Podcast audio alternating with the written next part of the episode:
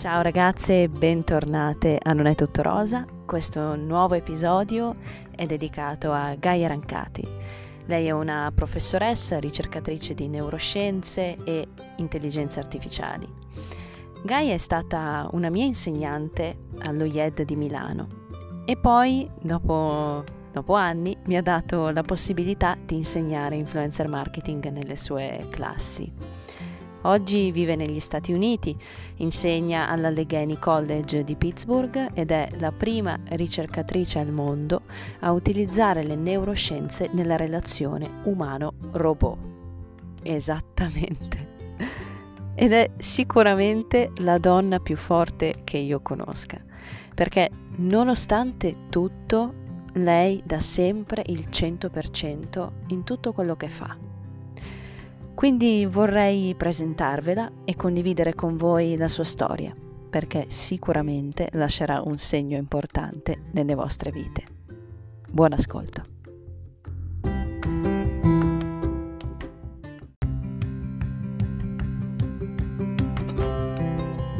Ciao Gaia. Ciao Paolina. Come stai? Tutto bene qui. Tu tutto a posto? Come vai in Italia? Abbastanza bene, dai, tiriamo avanti e non ci buttiamo giù, assolutamente. Bene. Tu cosa stai combinando di bello in questo periodo? In questo periodo sono a casa, come penso la maggioranza del mondo, e sto scrivendo due paper. Sto scrivendo due articoli per 2 giornali accademici, prima che inizino le lezioni. Quindi sono a casa e mi godo dei sani momenti di concentrazione. Bellissimo, bellissimo. Tu poi, tra l'altro, sei una persona che non si ferma mai. E quindi immagino che passare almeno un po' di tempo in casa e appunto godersi di questi momenti di concentrazione ti possa servire, diciamo. Sì, è molto utile, mi aiuta a entrare in flow, ma comunque sto studiando anche delle altre cose, quindi va bene così. Ottimo, ma passiamo alla tua storia e al tuo percorso. Tu oggi sei una riconosciutissima ricercatrice di neuroscienze e intelligenza artificiale, ma oltre a questo tu sei anche professoressa. Come sei arrivata alla consapevolezza che avresti voluto fare l'insegnante? Oh, questa è veramente una bella domanda. È stato quello che si dice essere un aha moment.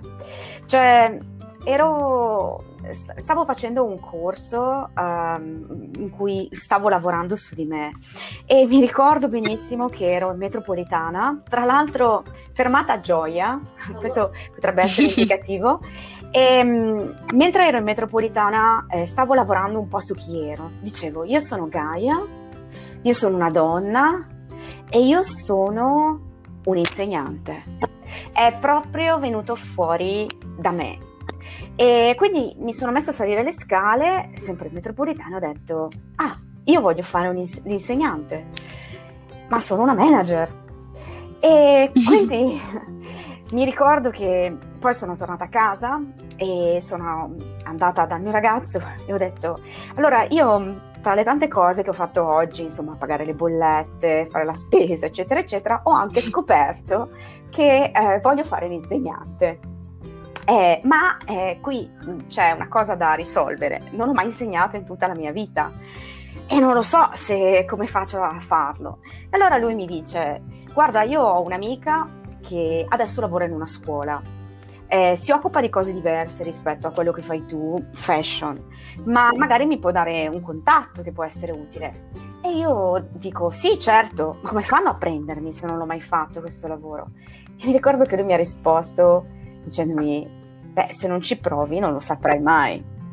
Quindi ho ricevuto la mail, poi mi sono messa davanti allo specchio e ho detto: universo, dammi una mano, perché qui io ho veramente bisogno.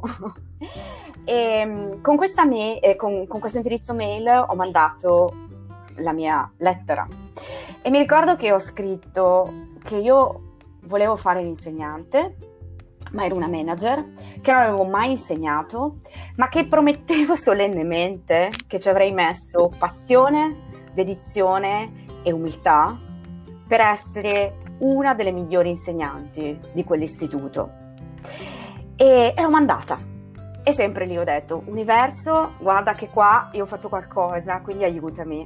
2 giorni dopo è arrivata la risposta, e la risposta era: ci dispiace, ma non abbiamo posti disponibili.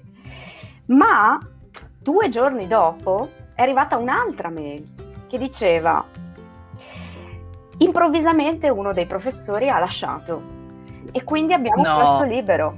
Sì, quindi l'universo ha lavorato. E quindi sono andata al colloquio e mi sono presentata per la persona che ero, ma ho detto che avevo questa passione e che questo era quello che volevo fare, quindi ho iniziato il mio primo corso, un corso serale, e poi da quel corso ne è arrivato un altro, e dopo 2 anni praticamente insegnavo in tutti i corsi di quella che era la scuola, la mia materia, quindi è andata veramente bene. Bellissimo, l'universo ha lavorato, devo dire. Sì. Molto bene, sì. Ma è tutto merito del tuo grandissimo impegno e della tua grande passione per il tuo lavoro. Sì. Ma quali sono stati, cioè a dire la verità no, quali sono gli aspetti più belli e quelli più difficili del lavoro di insegnante? Bah, allora sicuramente tra gli aspetti più belli c'è quello del dare, quello di dare agli altri. Cioè io sento di essere capace di studiare tantissimo, e poi di ripetere agli altri tutte le cose che ho studiato nella maniera più semplice possibile. Per cui quest'idea di dare agli altri credo che davvero sia la cosa più bella del mio lavoro. La possibilità di dare l'accesso a quelli che sono i miei studenti, a tutti quelli che sono i contenuti, di far vedere loro altre prospettive, altri tagli di tutto quello che sta succedendo è sicuramente stupendo. E un altro aspetto che davvero mi piace è quando vedo le persone che sono meno capaci, meno interessate, meno attratte da quella che è la mia materia, riuscire e cominciare a farsela piacere, perché è davvero semplice riuscire a far fiorire qualcuno che è già bravo, perché comunque fiorisce. Sì. Invece quando tu hai a che fare con qualcuno che magari non lo sa ancora che dentro di sé è un fiore, e invece poi lo stimoli, lo fai crescere e tutto il resto, ecco, allora lì sì che capisci il senso di essere insegnante, perché io credo davvero che l'insegnante non è mai la persona che ti spiega la materia. Certo, deve essere preparato, ma chiaro, l'insegnante deve essere qualcuno che ispira. Cioè, se noi pensiamo, e penso a me quando facevo il liceo, per esempio, le materie in cui andavo meglio non erano necessariamente le materie che mi piacevano di più, ma erano le materie dove mi piaceva di più l'insegnante e la capacità che aveva di coinvolgermi. E questa cosa l'ho fatta mia. E quindi questo è sicuramente uno degli aspetti più belli del mio lavoro. Per quanto riguarda quelli più difficili, io userei più il termine complessi che difficili. Io credo che siano 2. Uno molto attuale, uno degli aspetti più complessi oggi è riuscire ad insegnare rispettando la cultura e i valori di quelle che sono persone che arrivano da storie diverse dalle nostre. Cioè quando noi arriviamo a insegnare, arriviamo col nostro background e non sappiamo mai qual è il background degli altri. Per cui uno degli aspetti più complessi è riuscire a portare esempi ed esperienze che un po' abbracciano le culture e le biografie di tutti gli studenti. E, un altro aspetto che sicuramente è complesso, questo è più personale, è più legato al work-life balance, cioè quando tu hai a che fare con gli studenti, ma anche con i clienti, quando ti dedichi a loro, tu dai energia, che ci auguriamo ovviamente sia un'energia positiva, Quando hai finito questa interazione, tu hai perso questa energia, quindi uno degli aspetti più complessi è riuscire a trovare del tempo per sé, per ricaricare questa energia e in questo modo continuare a dare agli altri. Certo. È una cosa che sento, quindi ci sono proprio dei momenti dove sento la necessità di silenzio e di stare da sola per riuscire a caricare ancora quelle che sono le batterie, perché se tu non ce l'hai questa energia poi non la puoi dare, e gli studenti ne hanno bisogno, la vogliono e è tua responsabilità darla. È vero, è verissimo quello che hai detto, sia sugli aspetti diciamo più belli, anche quelli più complessi. Tra l'altro mi ricordo quando ai tempi io ero una tua alunna, una frase tua che mi è rimasta impressa fino ad oggi. Io quando magari vivo dei momenti di sconforto o magari quando mi faccio prendere dalla pigrizia, sai, capitano a volte, no? Mi viene in mente sempre la tua frase che avevi detto a noi una sera. Ragazzi, io non vedo l'ora di sedermi in treno per leggere, io non vedo l'ora di sedermi in aereo per leggere, io non vedo l'ora di viaggiare perché io leggo in qualsiasi istante della mia vita, e questo, cioè, veramente è diventato il mio mantra dal giorno in cui l'ho sentito, ed effettivamente è proprio vero che quando hai una grande curiosità, no, per tutto quello che ti circonda, sicuramente riesci a diventare anche una persona più ricca dentro. Sì. E ci sono stati invece momenti, allora chiamiamoli complessi, quindi non difficili, della tua vita, e come li hai affrontati? Cioè, quali sono stati questi momenti, se li hai avuti e come li hai superati? Ho avuto dei momenti difficili e complessi, come tutte le persone in questo mondo. Più vivi, più può capitare. E li ho avuti sia a livello personale che a livello professionale. Io credo che i problemi, chiamiamoli così, sono il sintomo stesso della vita. Se tu non hai una vita e non hai la vita, non puoi avere problemi.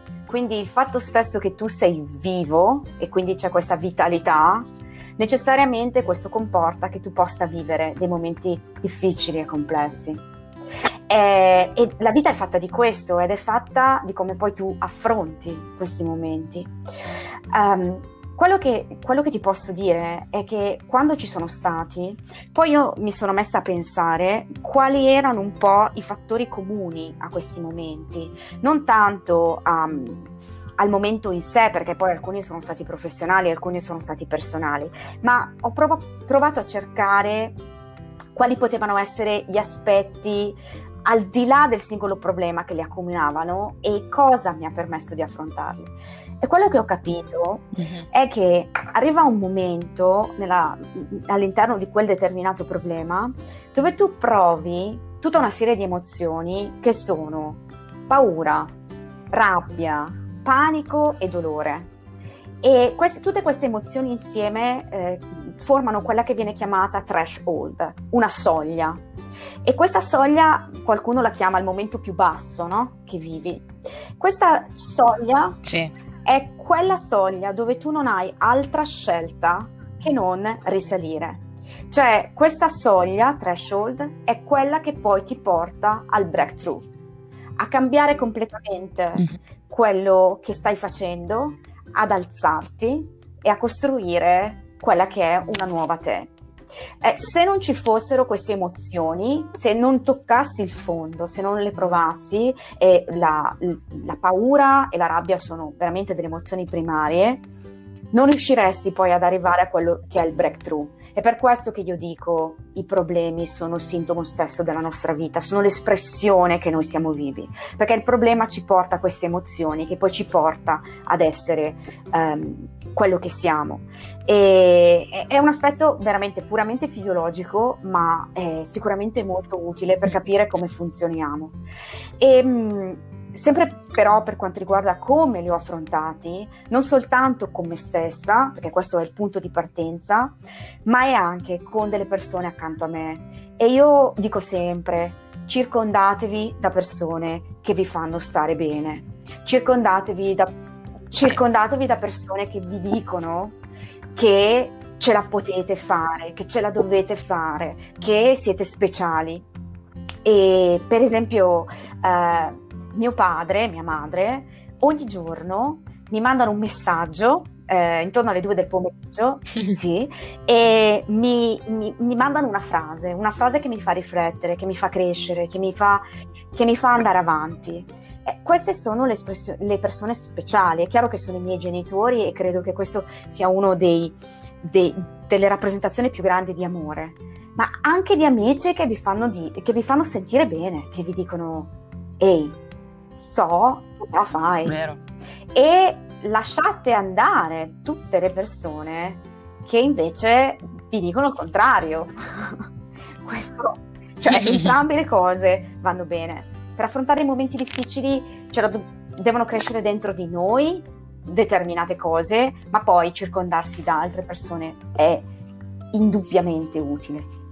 Com'è che era quella frase che dice: la tua personalità è rappresentata dalle 5 persone che frequenti di più? No, com'è che era?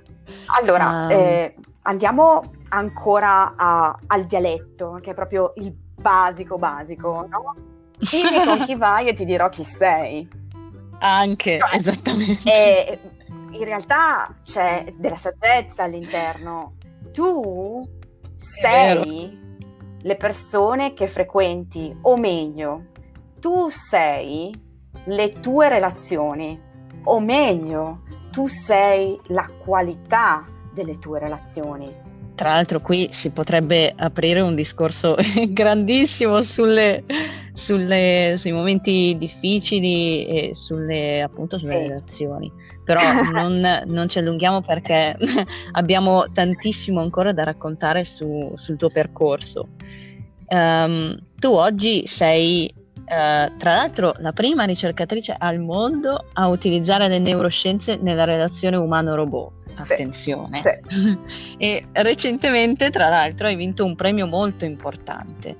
Come ti senti quando raggiungi traguardi così grandi e come fai a mantenere il focus sul tuo obiettivo? La prima cosa che faccio è celebrare. Sono contenta. Celebro come fanno i bambini. Sono felice e dico a me stessa: ce l'hai fatta! Mi do la pacca sulla spalla, magari anche più di una. Attenzione, celebrare non significa essere arroganti e dire: ah, io sono bravissima, gli altri no. Questo assolutamente non è corretto. Celebrare significa essere sinceramente, veramente e appassionatamente felici per quello che è il successo che si è raggiunto. È riconoscersi che si è fatto qualcosa che ha avuto valore. Ha avuto valore per me e ha avuto valore per gli altri. Quindi questa è sicuramente la prima cosa. Dopodiché arriva un momento di riflessione di tutti quegli anni, di tutti quegli sforzi che ho fatto per arrivare esattamente a quel punto. Perché quando noi vediamo il curriculum di una persona o quello che ha fatto, in realtà noi vediamo soltanto un titolo, ma manca tutto quello che è successo per arrivare a quel punto. Ed è esattamente quello che è successo per arrivare a quel punto che poi ci ha portato ad essere ad avere quel titolo o raggiungere quell'obiettivo, eccetera eccetera. Quindi io penso a tutto quello che è stato e metto giù quello che sarà il prossimo obiettivo, consapevole che a partire da quel momento io uscirò fuori dalla mia comfort zone, io ricomincerò a ad avere una situazione del tipo: oh mamma, questa cosa non la so fare, oddio, questa cosa non riesco. E quello è il momento dove tecnicamente in americano si dice hit the frog. Quello è il momento dove io deciderò di lavorare assiduamente, totalmente, completamente per superare quel limite e per costruire quello che è il secondo step. E è sempre un continuo: comfort zone, uscire.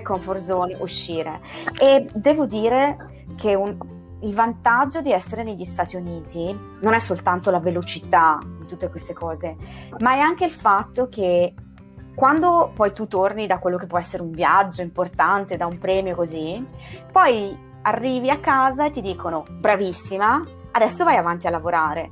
Non c'è questa... Sì, e mi piace, è bellissimo.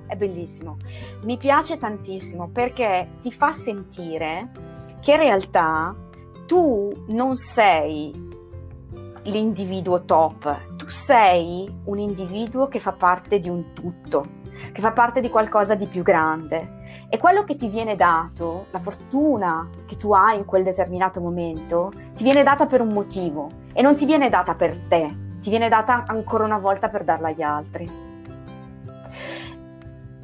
Questo è quello che mi aiuta ad avere il focus. Io esisto solo come parte di un tutto. E bellissimo. Sì. Mi ricordo che quando sono tornata dall'India 2 anni fa avevo vinto un premio e sono arrivata a casa. A quel tempo vivevo in California, mi sono cambiata, ho messo i jeans, sono andata a mangiare, sono uscita con gli amici e mi sono sentita veramente bene nello stare in mezzo agli altri e fine, parte di un tutto. Era questo quello che volevo e questo secondo me il focus. Tanto di cappello, Gaia. Io a dire la verità non aggiungerei nient'altro alle tue parole. Lascerei parlare, guarda, ti lascerei parlare per ore senza dire niente, perché dici sempre cose azzeccatissime. Ma tra le tante cose che mi hai detto, mi è piaciuta molto una tua frase che sarebbe: prima di sposare qualcuno dobbiamo prima sposare e divorziare da noi stessi. Ce la spieghi meglio? Allora, noi siamo la storia che ci raccontiamo. Quando noi ci diciamo: non hai soldi, non hai tempo, non sei abbastanza giovane, non sei abbastanza vecchia, non hai abbastanza forze, eccetera eccetera, questa è la nostra storia e questo è quello che poi ci porta ad essere. Quando invece noi diciamo: ce la faccio, sono abbastanza giovane o sufficientemente vecchia o ho abbastanza tempo e ho sufficienti soldi per... cambiamo la nostra storia. E qui arriva il concetto di divorziare e sposare. Noi dobbiamo divorziare da quella che è la nostra storia, quella che è negativa, e divorziare da tutti quelli che sono i nostri limiti e anche da quelle che sono le persone nocive, e dobbiamo sposare quelle che sono nuove opportunità. E tutto questo deve avvenire prima di avere qualsiasi tipo di relazione con qualsiasi altro uomo o donna che sia. Cioè, essere solide al nostro interno e quindi volerci bene, sposarci e accettarci per tutto quello che siamo è la base per poi costruire relazioni solide con qualsiasi altra persona con cui vogliamo andare a vivere o a convivere o sposare e tutto il resto. Ma prima ci deve essere un divorzio che noi facciamo con tutti i nostri limiti, che porta anche alla scelta del partner. Verissimo. Vero, io tra l'altro sto facendo questo percorso, piano piano sto divorziando dalla vecchia Paolina e durante quest'anno diciamo che ho fatto grandi passi in avanti sotto questo punto di vista e sto per sposare la nuova Paolina, quindi sono completamente d'accordo con quello che hai detto ed è proprio vero che c'è assolutamente bisogno di fare un percorso interiore prima per poi poter dire ok, mi metto in relazione con gli altri sia lavorativamente parlando che personalmente, cioè in generale se non si è pronti con se stessi è difficile esserlo poi con gli altri. E tra l'altro ci sono più divorzi all'interno della nostra esistenza e più matrimoni, nel senso perché certo. Cioè, l'immagine di te che hai a 20 anni è necessariamente diversa dall'immagine di te che hai a 30, o che hai 40, o che hai 50, o hai 60. E non parlo di immagine fisica, cioè noi ci evolviamo, cambiamo sulla base di tutte quelle che sono le nostre esperienze, per cui cose e limiti che pensavamo di avere poi non esistono più e si aprono le porte per nuove opportunità, per cui la Paolina che tu stai costruendo adesso potrebbe andare bene per 5, 6, 7, 8, 9, 10 anni e poi sicuramente ne arriverà un'altra. Sarà vero, questo sì, assolutamente. Chi lo sa come certo, sarà. Chi lo sa. Questo è il bello del vivere. Certo, ma l'importante è non aver paura, diciamo, di salutare la propria vecchia versione, diciamo, per accogliere quella nuova. L'importante è non avere paura. E, a proposito di paure, quali sono le tue paure più grandi? Allora, al di là delle paure più primordiali e primitive che hanno tutti, ok? Ci sono delle paure veramente infantili che ho, di alcuni animali. Non credo di essere l'unica al mondo che ha paura tipo dei serpenti, ok? Ho avuto anche una brutta esperienza, quindi sono veramente terrorizzata, si chiama terrore quello. Ho poi delle paure che sono più sono un po' più complesse. Una delle mie più grandi paure è quella dell'ingratitudine, cioè io ho paura di non aver mai ringraziato a sufficienza gli altri per essermi stati accanto, per aver passato con me anche solo una serata, per avermi raccontato qualche bella storia, che magari non era necessariamente vera, ma solo per farmi star bene. Ecco, io l'ingratitudine, cioè cerco sempre di ringraziare il più possibile, perché credo che la gratitudine sia veramente uno strumento potentissimo per la nostra vita, in generale per il mondo. E l'altra mia grande paura è questa. Quando tu magari parli con una persona che è anziana, questa persona ti dice avrei voluto fare questo e non l'ho fatto, avrei voluto prendere quel biglietto e non l'ho preso, avrei voluto prendere quell'opportunità di lavoro e non l'ho presa. Ecco, la mia più grande paura è arrivare alla fine dei miei giorni e non aver fatto tutte quelle cose che volevo fare, perché io penso, Paolina, che la nostra vita sia come un viaggio in treno o in aereo. A me piace molto l'aereo. E noi tutti dobbiamo arrivare ad una destinazione. La destinazione è quella, è uguale per tutti. Quello che noi dobbiamo scegliere in questo viaggio è in che tipo di classe vogliamo viaggiare e che tipo di persone sono quelle che noi vogliamo accanto a noi nel sedile di questo viaggio in treno o in questo viaggio in aereo.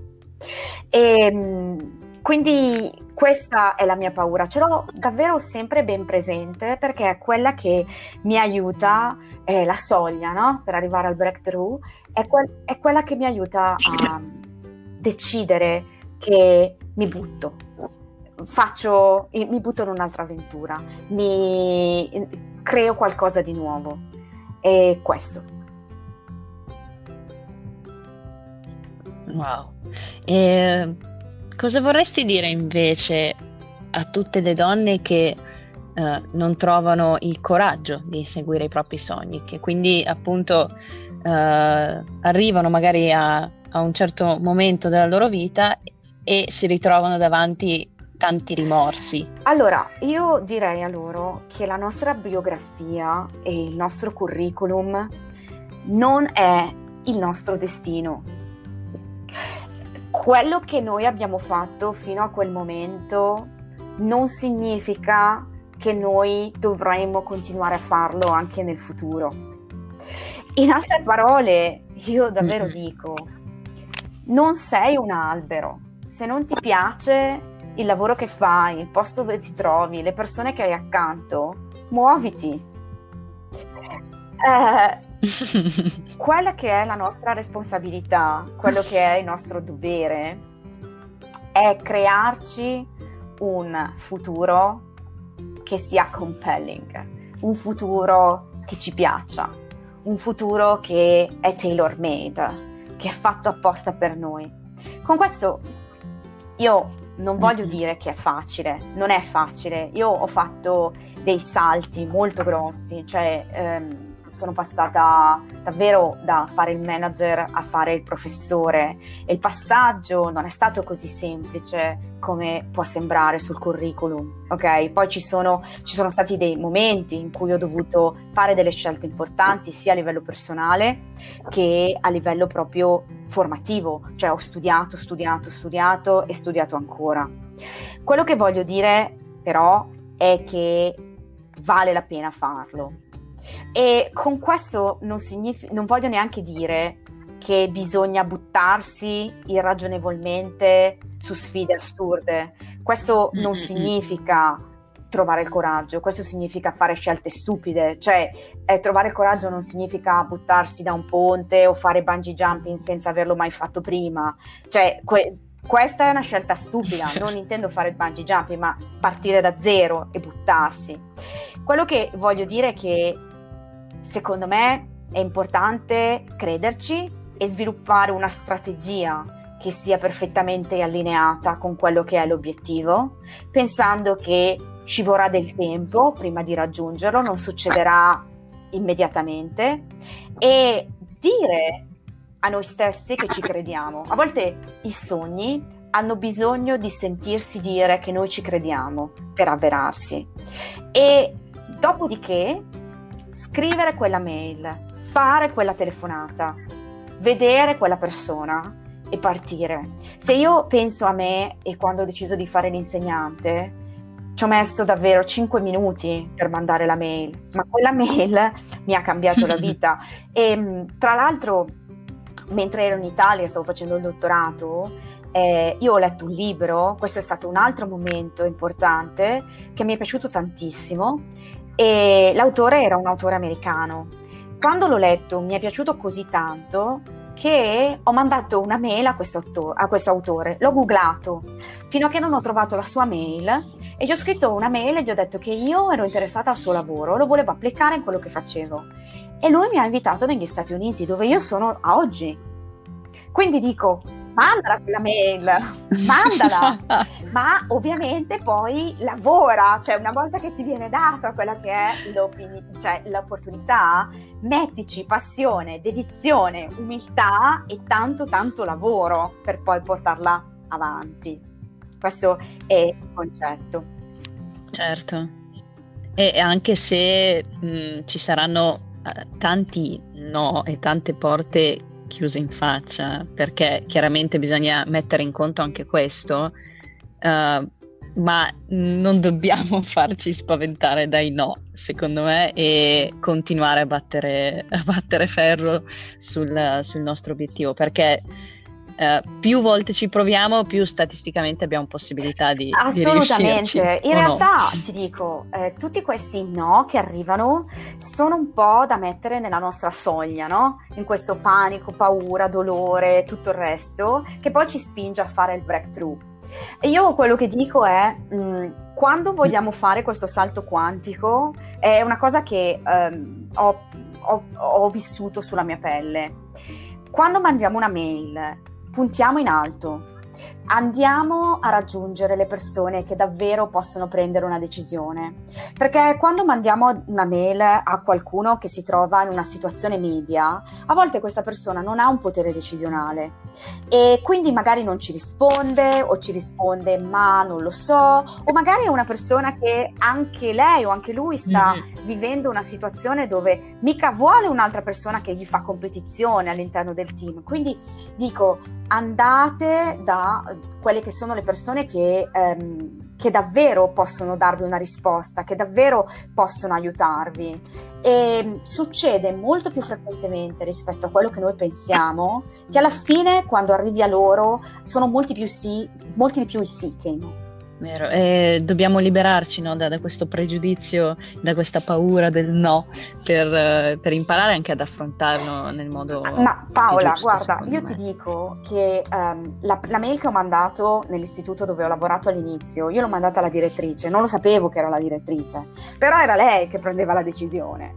E quando io l'ho mandata all'autore, io mi ricordo che questo autore a cui ho mandato la lettera è il leader mondiale nel suo campo e questo mi ha risposto subito e mi ha detto facciamo subito una chiamata via Skype e si è fermato mentre stava guidando per parlarmi insieme. E quando sono arrivata all'università in Italia e ho detto guardate che io ho parlato con questa persona, c'era il mio mentore che mi diceva sa chi è. E poi ha aperto Google, l'ha googlato e ha detto «Ah, tu hai parlato con lui?» «Sì, ho parlato con lui!» «Ah, non immaginavo!» E sì, è così che funziona. Devi crederci. È la parola magica. Sì, assolutamente. Credici. Assolutamente. E che cosa diresti alla Gaia di 10 anni fa? Allora, 10 anni fa era il 2011 e io lavoravo da Max Mara ed ero una retail manager. Le direi: Gaia, succederanno tante cose meravigliose in questi 10 anni e succederanno tante cose tremende in questi 10 anni, ma tu ce la farai anche stavolta. Questo. Eccolo. Questo. Bellissimo. Sì. Breve ma conciso, ce la farai, credici e ce la farai, sono le 2 parole magiche che ci portiamo a casa da questa bellissima chiacchierata con te. È stato un piacere.